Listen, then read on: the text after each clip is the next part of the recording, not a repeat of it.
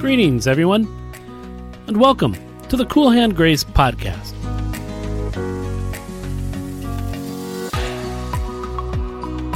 Another week and another biblical passage awaits us to explore. Our goal is to gain insight and application from God's Word that can encourage us in our day to day lives.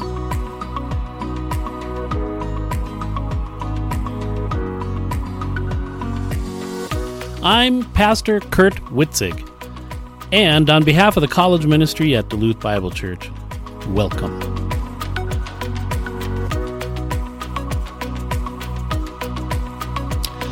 I'm starting to get excited about a big day coming up toward the end of January.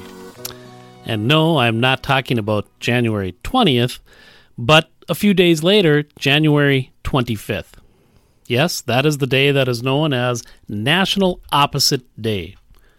That's a day dedicated to doing or saying things that are opposite, like saying things like, broccoli is my favorite food.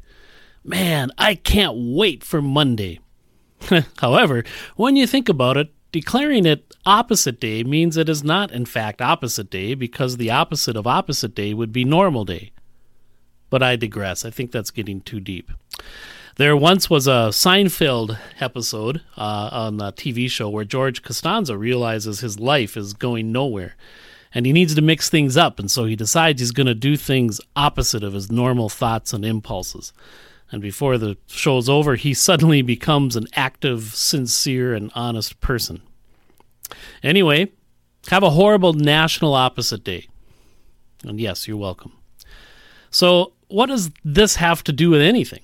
Well, our passage this week is Luke chapter 8, verses 1 through 8, known as the parable of the unjust judge. And in it, the Lord will teach us something about God by using contrast, a contrast that's so significant we'll see it as opposites. And we're to learn and to be encouraged by this opposite contrast. And the parable will teach us about God via contrast, but it'll also tell us some things about the future and about faith and about prayer. Now, remember last week in Luke chapter 17, verses 20 through 37, that passage we went over, it all started when Jesus was asked by the Pharisees. It says, verse 20, Now, when he was asked by the Pharisees when the kingdom of God would come, he answered them and said, The kingdom of God does not come with observation. In fact, he goes on to say, It is here in your midst. So the Pharisees asked him this question, probably trying to trick him up or snare him in some way, uh, in light of perhaps his last teaching that he had on the kingdom, which was a few chapters earlier. In Luke 13, 34, and 35, Jesus had actually indicated that the kingdom was postponed. When he said, O Jerusalem, Jerusalem, the one who kills the prophets and stones those who are sent to her. How often I wanted to gather your children together as a hen gathers her brood under her wings, but you were not willing.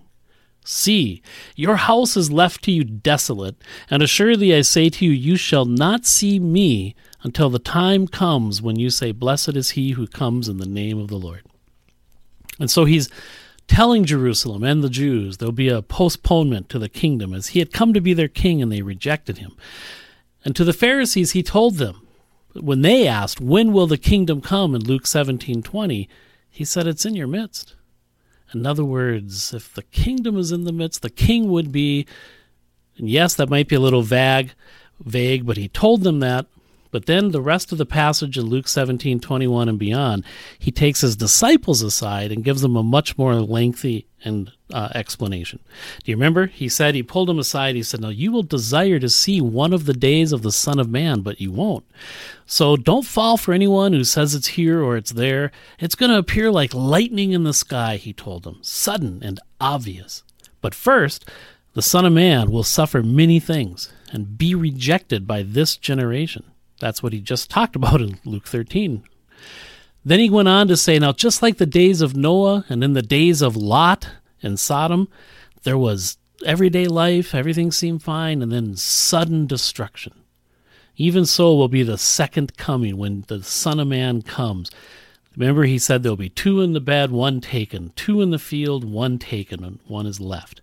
In this case, the one taken is taken away for judgment. The one that is left then enters into this kingdom, but it'll be sudden, it'll be instant. And then the end of the passage last week, the disciples asked, Where?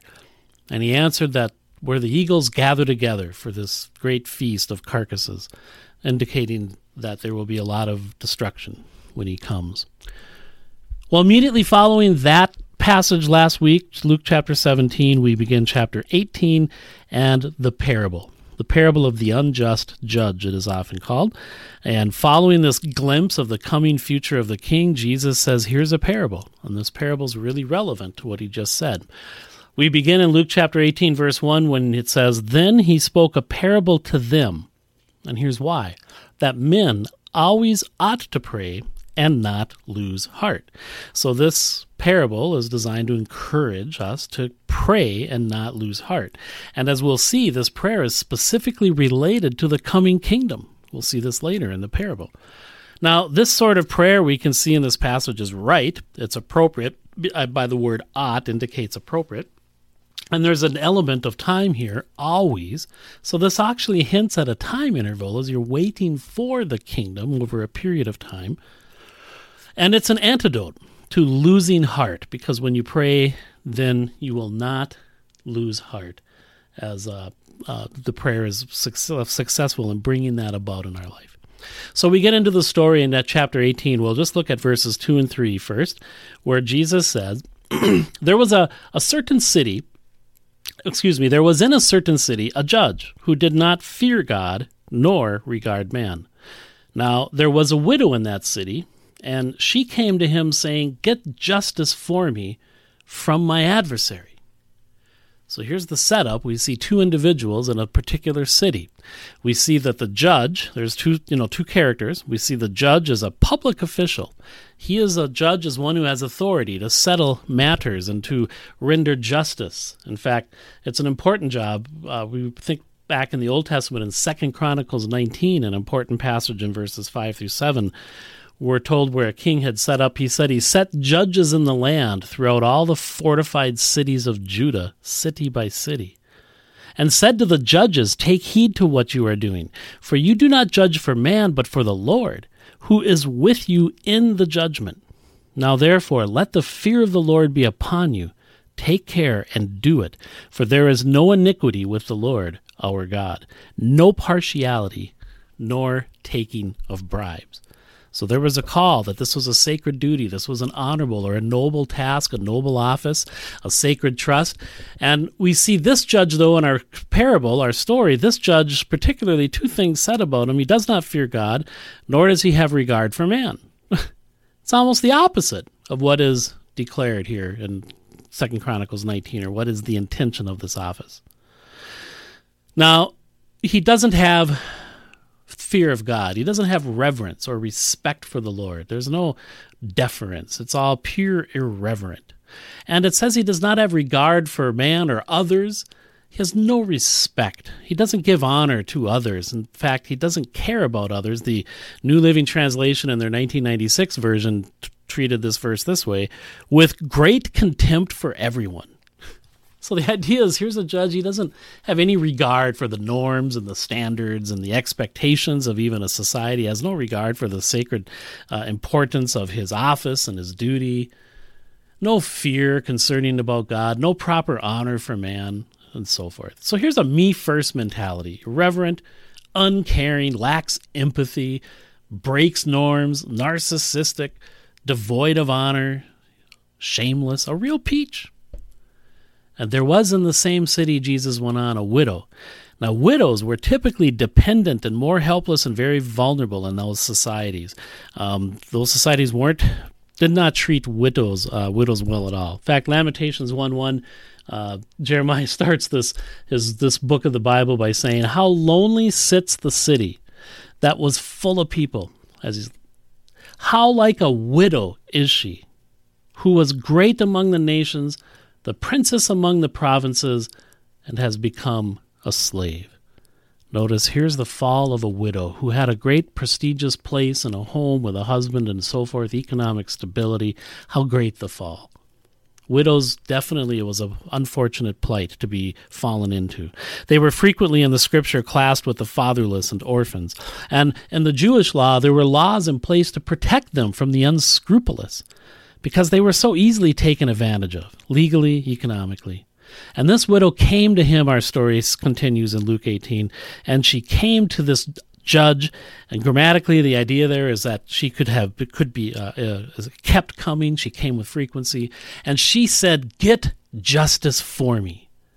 And what she's saying is, Judge, execute justice, defend my cause, maintain what is right. She obviously has a case. She is being wronged, and she has an expectation for something, for this judge to do what is right, and for the judge to be one of just a, a, a judge of justice. So she has an anticipation or even an expectation, and she wants to get justice from my adversary.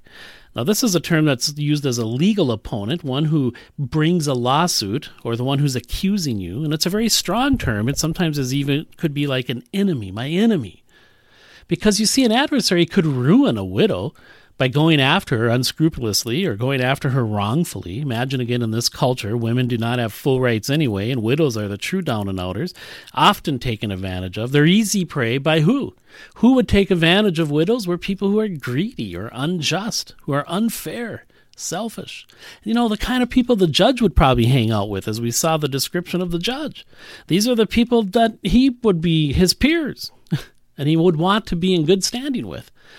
So why would he take up the cause of losers like this widow? You know, she. Who are you? Uh, he doesn't want to be known as a softy for that kind of thing. So Luke chapter 18 tells us as the story goes on what happens. We see the story is set up. We have these two individuals. They're in the same city. We have a judge. He's got some character flaws. We have a widow. She's being under attack. Verse 4 what it is is what after she says, Get justice for me, we read, He would not. And he would not, it says, for a while. But afterward, he said within himself, Though I do not fear God nor regard man, yet because this widow troubles me, I will avenge her, lest by her continual coming she weary me. So now we see uh, the story has been set up. We see the two characters, and now we see some time has gone by. He would not for a while. So he just says to this woman, No. Get justice for me. No. Get justice for me. No. Next day, I implore you to do what is right. No. You know, he's not returning her phone calls. He's not responding to her texts. He's not home when she knocks on the door. He's got his excuses. He's ignoring her. He's telling her no. And why is he doing that? It doesn't say. The text here doesn't say why he's initially saying no, but obviously he's not interested in her case or doing what is right. And he doesn't probably want to step out and be unpopular with these dishonorable peers, right? They're, he's also corrupt. So, hey, everyone scratches each other's backs. They're all working in concert here, perhaps. And the woman, she's the one who's out, the loser. But again, we have a time element. She, he, he wouldn't do it for a while. But then it says he said afterward. So again, we have a time element. Time has gone by, and we have but, but he there's a contrast. Something causes him to pause after there's been a delay and a gap in our story, this, this, this, she's been coming consistently. He's rejecting her consistently. But now he stops and he says within himself. And guess what we have here? Another soliloquy. You getting tired of that term? We saw it in the prodigal son in Luke chapter 15. He had a soliloquy in his whole plan, how he's going to go back. We saw it in chapter 16 right after that, the unjust servant in that parable, how he had a plan so that he'd have a place to stay when the when the master uh, fired him. So now we see a soliloquy with the unjust judge here in Luke 18. All three of them had selfish reasons. The son had a self preserving plan in Luke 15 to, to stay alive. The unjust steward had a self preserving plan to have a place to stay. And now the unjust judge will see what is his self preserving plan. Well, when you have a soliloquy, the story, that means it's going to tell us exactly what he's thinking and how is it that he is motivated. Why will he do what he does? So here's his thinking. He reasons with himself, first of all, though I do not fear God nor regard man, he says. a repeat of the earlier assessment, which means where the Spirit of God in the text here is putting emphasis on his character. But this time he himself is asserting it. So this is him saying, Yeah, this is true. That's who I am. Yep. And he doesn't have any problem with that. I do not fear God or regard man. So you notice his reasoning is not vertical. He's not thinking about giving her justice because of something between him and God. And it's not horizontal. He doesn't care about the injustice or what's the honorable thing to do. His reasoning is totally inward and self. It's all about him. Because he says, Because this widow troubles me. He's stating a reality. She must be bugging the snot out of him, right? He says, Because she's troubling me, I will avenge her. Okay, okay, okay. I'll get you justice. Just be quiet, shut up, stop bothering me. So he's going to publicly defend her cause and uphold her case against her adversary, who would be a like minded peer who would not be pleased with this sudden do what's right, whatever, in the judge, because he normally always would avoid this. And the reason is now in the last phrase there, lest by her continual coming she weary me. This is why. And it's all about himself. Now it's important to note the word weary here is only used twice in the Greek New Testament. And in both cases, it has its own little nuance of meaning. The one is in this case where you would tend to think that he's saying, She weary me, she tire me out with her constant pleading, you know, like a child in a in a grocery store heck, that's gonna I want this candy, I want this candy, I want this candy, you know, and you can finally wear the person, the mother down. So that's one way of taking it. That certainly fits the context that could be. But the other way you can take it is to be have to blacken the eye, to like be shamed on someone, to blacken the eye. And here's what I would suggest this judge doesn't care about the injustice, he doesn't care that the widow is in a plight or anything, doesn't care a whit about her. But her perseverance and her continual coming and her hope and expectation for justice begins to become wearisome to him. But also, as she's coming, it's becoming more and more known every day. Every day she's there, she's making her case, she's talking to people. It's becoming perhaps a little bit more uh, understood amongst the community, and uh, and per- per- this would probably mean her case is pretty open and shut. How is it she's not getting justice? So at some point he realizes that she could give him a black eye, though he doesn't care about man. He he can't have them uh, viewing him let her view him, have them view him in such a negative light. So the unjust judge hears the cry of the widow, ignores it, is annoyed by it, but eventually he acts out of purely selfish motives. He doesn't want to have her ruin his position or anything else. He's he doesn't care one whit about what's right, but just get out of his hair, leave him alone, but also do not blacken the eye. So we get to Luke chapter 18 now, 6 through 8, as we now see the Lord is going to apply this parable. And he starts in verse 6 by saying, Then the Lord said, because our story's over, hear what the unjust judge said. So now we see something different. We have the adjective unjust put before judge in the English text. The unjust judge is now what he's described as. But it's not an adjective, in the original, it's a noun, which means this is the quality or substance of the judge. You know, um, in Acts 1.18, the same word unjust is used of Judas, describing Judas, how he purchased a, uh, um, a field with the wages of iniquity. Or in Luke 13.27, Jesus said, Depart from me, all you workers of iniquity. So this is a justice, a judge rather, of injustice. So this is really a deep-seated uh, description. A judge of injustice. the total opposite. This is this is a oxymoron.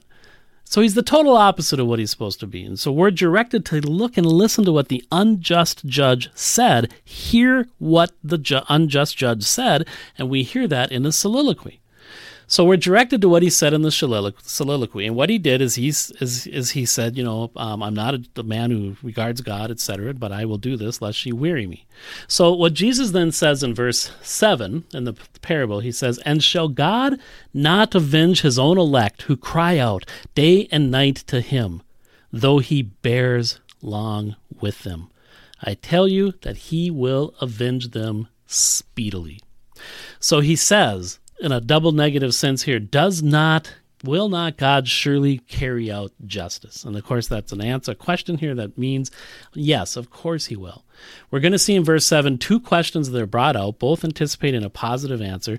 And yes, God shall execute the avenging. is what the idea is. The NIV translates it God will not, He will bring about, will, excuse me, will not God bring about justice in a question format?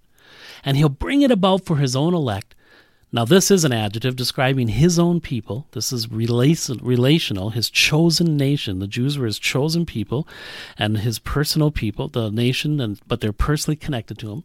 And these people, the Jew, the nation, would cry out day and night to him. Present participle, they're describing what they're doing. They're, they're crying out with an anguish cry a pleading. This is an emotional term, even kind of like an elevated voice. And we have a time element again, day and night. Day and night. Would be, kind of fit in with the idea of we should pray always, back up in verse 1. So we have a time element, day and night, and there's a direction element. It's to the Lord, to Him. And so, does God hear the cries of His people? Yes. In fact, these people are doing exactly what the widow was doing as it relates to the parable. She was coming over and over to the unjust judge. And now he's saying, Now shall not God, who's just, as you compare to the unjust judge, he's the opposite. Shall he not avenge them, though he bears long with him? The end of verse 7. The idea is, though he is patient in his, and there's delay in his response. In other words, they're crying out in a present participle way, and what's describing them is they're in anguish and crying out to the Lord. And the Lord is forbearing or bearing long with them, also in a present participle. This is what He's doing. He's long suffering. He's not acting instantly upon them and their cry for justice. There's a delay. There's this, what's going on? But the word is He's forbearing, he's bearing with them. It's a positive term. It reflects his patience as opposed to hasty or sudden anger, etc. So it's patience in the Lord's case versus impatience in the unjust judge's case, who hastily says, ah, I've had it, and then grants the justice. So, verse 7, Paul brings two questions, both with an expected answer of yes. Shall God not avenge his own elect who try to, uh, to cry out to him day and night? Yes. He definitely will. In fact, it's in the form of a negative, but it's a ou mē. It's the most strongest negative, and since it's using that double negative format, uh, the idea is it's a the strong positive. Will not God avenge His elect? Absolutely yes. And is He bearing long with them or being patient about it? And the answer also is yes. Now, if that second second question belongs is applying to his elect, what is he being patient about with them? He's not being patient about them crying out to him because they're coming to him day and night. They're coming to him all the time. There's no reason for him to be patiently waiting. They're always coming. So it's not in that personal sense, but he could be patient toward their cry for justice as it relates to the content and the request of their cry. He's not acting immediately upon their request. And this again fits the idea of a delay period that has been hinted at all along here, in Luke 17 and into here. And and what he's saying is, yes, God will vindicate, but he's patient about when. And there's a reason he's forbearing. In fact, uh, Luke 17 20 isn't this what started this whole thing with the pharisees we went over remember they said when will the kingdom come and so he's still on this idea this kingdom will come, but you at its own time, after a period of God's forbearing. But in the meantime, you pray. Now, in verse 8, the final verse, he says, I tell you, which is authoritative. Jesus is now going to bring it home here, and he's going to I uh, tell him what's, what's happening to come down here. So in verse 8, Jesus says, I tell you. I might be forbearing, or there's, there's going to be this time of forbearing, so there's a pause. Wait for it. But then I will come and avenge them speedily. Jesus says, I tell you, he will avenge them speedily. It's in the future tense and it's coming. And it's a statement of reassurance. Yes, he's coming, and he's coming speedily. And again, this word has there's two nuances of meaning. It's only uh, used a few, few times in the New Testament. Um, one is it's shortly around the corner, like something that will happen soon, or the other nuance would be is quickly, fast, sudden.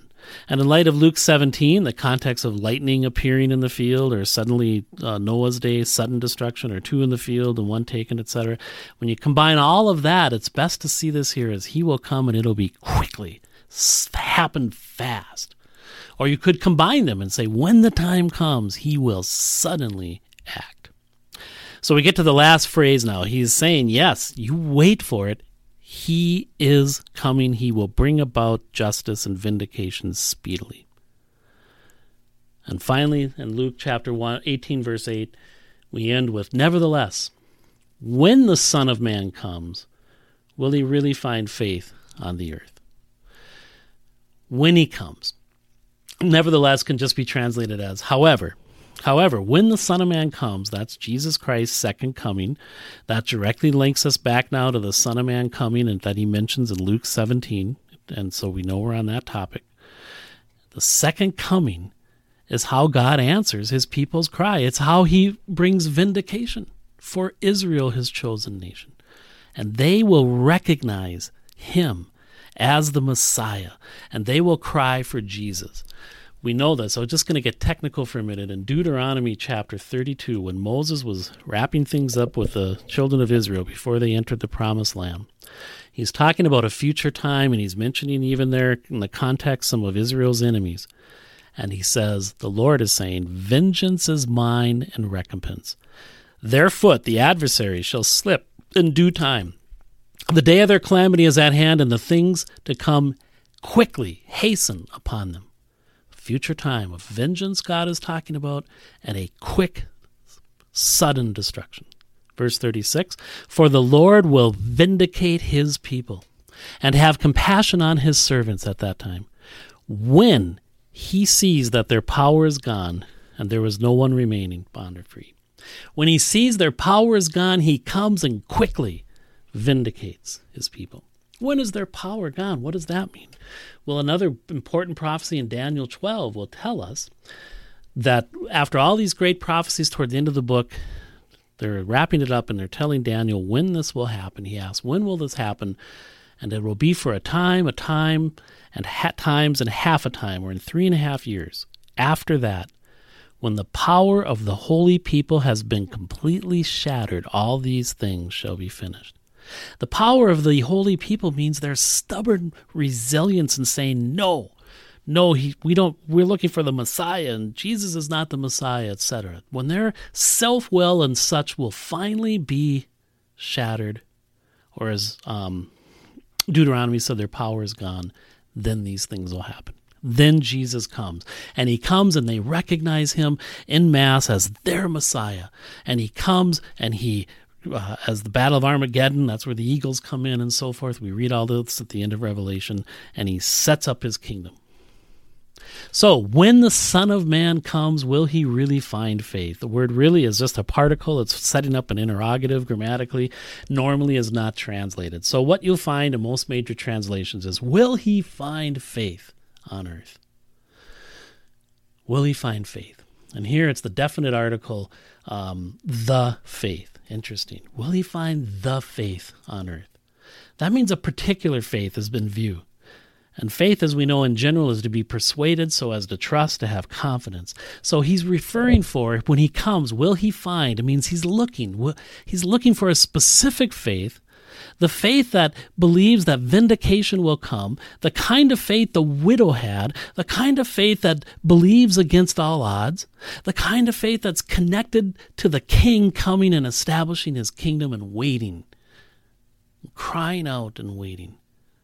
This faith here is referring to that which belongs to the one who's praying and not losing heart, as the parable started in verse 1. What is an act of faith? Prayer. And that prayer is to God during the delay, persuaded, confident that He will come, that His attributes remain consistent and true. Future things, you're waiting on Him for the second coming. When the Son of Man comes, He'll be looking for this kind of faith, that which is waiting for that vindication in that time and expectation. So this when he says this question format, will he find faith on earth? This is not designed to be a beat down or a ridicule, like things are so bad, you're such lousy, stupid little kids, you know, and it's a jab at the disciples and so forth. why would he do that? No, the question is designed to stimulate application to the disciples. Will he find this? This is like an exhortation for them. So keep praying. Because you know what? He will find faith on the earth. That's why he comes. We just saw Daniel 12 and such. But he's exhorting them. In the meantime, in the face of this delay, pray. Faith is needed in that time. And so when will he come? Well, he will come eventually, suddenly, and there'll be vindication. Don't lose heart. Wait for it. Now, before we wrap this up, a few things. The, in the parable, the unjust judge, he's unrighteous. He's selfish. He's unjust. He's easily annoyed and he's impatient and he's not a good man. Compared to God, the opposite. The key point of contrast and what we're to learn from. Eyes on him. He is righteous.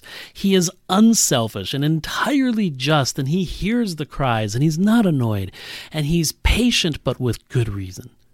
It's the whole delay is the time of the church. It's the time when all the gospel of grace is going out. And the widow, she's the Jew seeking vindication, waiting for their kingdom, persistent and against all odds. You've promised this. The disciples are to pray and have that same expectation of their kingdom and cry out in the meantime. God will bring this all out. So we learn through contrast. God is the opposite of the unjust judge. He's the perfect judge with his own timetable, and in it he will come and he will vindicate. So let's apply this to us as the Christian before we sign off. The spotlight here in this parable is on God, the good judge. He's the one who's patient. He's the one who's sovereign. He is the opposite of the unjust judge. We can learn and be encouraged as we behold him. And, and he hears the cries of his elect. He identifies with the thirst for the justice and for the uh, vindication. And yet, yet he waits. What are we waiting for? Well, he desires that all get saved, 1 Timothy 2. He gives time for all to respond and believe on him, 2 Peter 3. He is building his church in this time frame. And at some point, as the gospel goes out, eventually the time will be right, and then he will say, We're done and he will quickly come and vindicate and it'll be his grace and his goodness that that's what's bringing about this delay now, we are children of the delay. If we're saved here, if you've put your faith in Christ, as a Christian, we're of the church age, we're in Christ, we have eternal life. And that which saves us is His grace and His goodness. And that which has Him delay is His same grace and goodness. So we wait with Him. But man, is it hard! It's a sin cursed earth, sin cursed humans. Selfishness abounds, stuff happens. It stinks sometimes. And we're in this delay and it's not paradise. So we say, Why, Lord? And then we realize this delay that we don't like, and where all this stuff happens at times, ah, that's the same delay in which I heard the gospel. That's the same time period where I got saved, and others are getting saved, and generations are getting saved. And when I'm saved, I have a permanent, altered future in a perfect paradise, so I can pray and wait. But I'm not waiting for the kingdom in the same sense as the church age. The final verse is Titus 2, verses 13 and 14. To the church, we're told to be looking for the blessed hope and glorious appearing of our great God and Savior, Jesus Christ, who gave himself for us that he might redeem us from every lawless deed and purify for himself his own special people, zealous for good works. We're anticipating the return of Jesus Christ coming in the air for his church called the rapture. We anticipate this, just like we have promises of eternal life or forgiveness of sin or of his presence always with us. We have promises of a future inheritance, a future paradise, of the Holy Spirit being in us, of him being able to strengthen us in him. We have promises of his mercies enduring forever and of his guidance and of his answers to prayer. And we have promises of his unending, unending and constant grace. So we too always ought to pray for that coming of glorious appearing of Jesus Christ. It's coming anytime, and it'll be quick. And it's an act of faith as we pray and we wait for it. By it, we have the antidote to not lose heart. He's the God who is there, and He loves you, and He loves to hear from you. The opposite of what you might expect, right? He treats us in love and kindness. That's grace. That's a perfect concept for opposite day opposite day. We get treated in grace. And grace even has a power to change a life. In Titus 2, you can read it in verse 12 and 13. But even in the story of George Costanza, right? He has opposite day. Uh, let's, you know, he's got grace day, and suddenly he's a decent guy for a day. So it's powerful. Anyway, that's a bad example, but we connect all this with God. May you be persuaded of his love and his access. Talk to him. Relish that opposite stuff called grace. See the Lord who is opposite of that unjust judge and wait. Wait for it. He will come, He will answer. Let's pray. Father, we thank you for your amazing grace, and we thank you that you have such amazing kindness and goodness to us, just again the opposite of everything we would expect. And we thank you that you hold the future, you're sovereign, and you will come, and you will come, and you are not, you are patient, and you are willing that none, you don't want any to perish. One day the time will be right. We thank you that we will be taken up with you. And for those who are left on earth and the Jews and the kingdom, that time will come exactly at the right time soon after that. And they'll be vindicated. And so before that, as you come for your church, be first, we thank you as we can look forward to that. And we can just put our promise and, and our trust in your promises and your unwavering character. And so we pray, by your grace, we do not lose heart. In Jesus' name, amen. Thanks for listening. And always remember where the Spirit of God is, there is always hope.